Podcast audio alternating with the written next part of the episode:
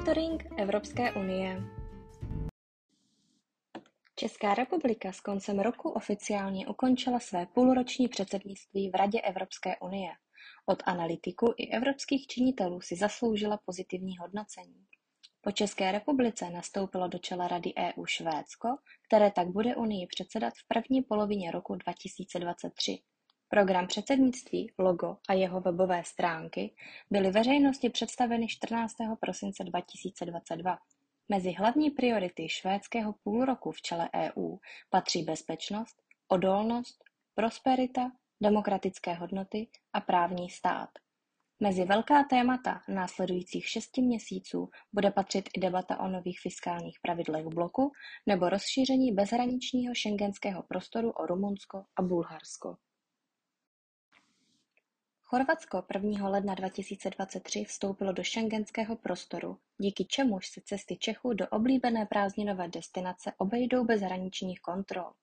Schengenský prostor se naposledy rozšířil v roce 2011 o Lichtenštejnsko, Chorvatsko je tedy jeho 27. členskou zemí. Záhřeb tím zároveň přebírá odpovědnost za přibližně 1350 kilometrů dlouhou novou vnější hranici schengenského prostoru s Bosnou a Hercegovinou, Srbskem a Černou horou. Současně Chorvatsko zavádí euro, které nahradí dosud používané kuny. Eurozóna se rozšiřuje poprvé od roku 2015, kdy společnou měnu zavedla Litva. Chorvatsko se stalo jejím dvacátým členem. Velká očekávání má vzestupu do Schengenu a přijetí jednotné evropské měny cestovní ruch, na němž ekonomika čtyřmilionové země z velké části stojí. Velkoobchodní cena plynu pro evropský trh pokračuje v poklesu, za kterým stojí zejména neobvykle teplé počasí v Evropě. Cena klíčového termínového kontraktu na plyn s dodáním v únoru ve virtuálním obchodním uzlu Title Transfer Facility v Nizozemsku závěru obchodování ztrácela 11,5% na 64 eur za megawatt-hodinu. Podle agentury DPA se tak dostala na nejnižší úroveň od listopadu 2021. Poklesu poptávky po plynu kromě teplého počasí přispívá rovněž vzestup produkce větrných elektráren. Ceny tlačí dolů také přetrvávající vysoká úroveň dodávek zkapalněného zemního plynu. Ceny plynu na burze se nyní nacházejí pod úrovní administrativně stanoveného stropu, který v České republice činí 2500 korun za megawatt-hodinu. Podle analytiků se nicméně současný pokles velkoobchodních cen zemního plynu zatím na cenách pro české domácnosti neprojeví, protože obchodníci pro ně museli nakoupit zásoby energií na trhu s předstihem za tehdejší vyšší ceny.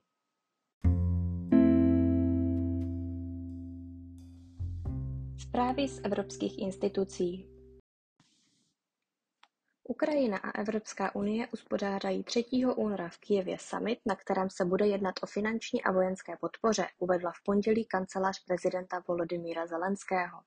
Zelenský projednal podrobnosti tohoto setkání s předsedkyní Evropské komise Ursulou von der Leyenovou ve svém prvním letošním telefonátu. Summity Ukrajina-EU se konají na základě článku 5 Dohody o přidružení mezi Ukrajinou a EU, podle něhož strany vedou pravidelný politický dialog na úrovni summitů. Setkání na nejvyšší úrovni se konají za účasti prezidenta Ukrajiny, předsedy Evropské rady a předsedy, nyní předsedkyně, Evropské komise. Pořádají se každý rok střídavě na Ukrajině a v Bruselu. Zelenský také od začátku ruské invaze v únoru pravidelně vystupuje prostřednictvím videokonferencí na summitech EU.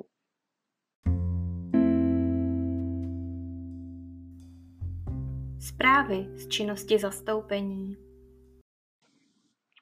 Ve středu 4. ledna se zastoupení zúčastnilo dalšího z pravidelných setkání REGON pro zástupce vědecko-výzkumných institucí a univerzit. Setkání bylo vedeno hybridní formou a online se na něj připojila také Vendula Nováčková, vedoucí naší bruselské kanceláře, která reprezentovala činnost zastoupení Jihomoravského kraje v Bruselu, fungování kraje v rámci sítě evropských regionů pro výzkum a inovace ERIN a dále také svou novou pozici v rámci správní rady sítě. Součástí setkání bylo také přiblížení nadnárodní sítě Alliance for Life či prezentace služeb České styčné Kanceláře pro vzdělávání a výzkum v Bruselu čelo.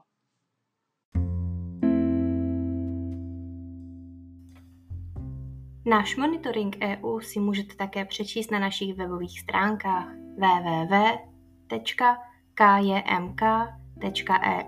v sekci aktuality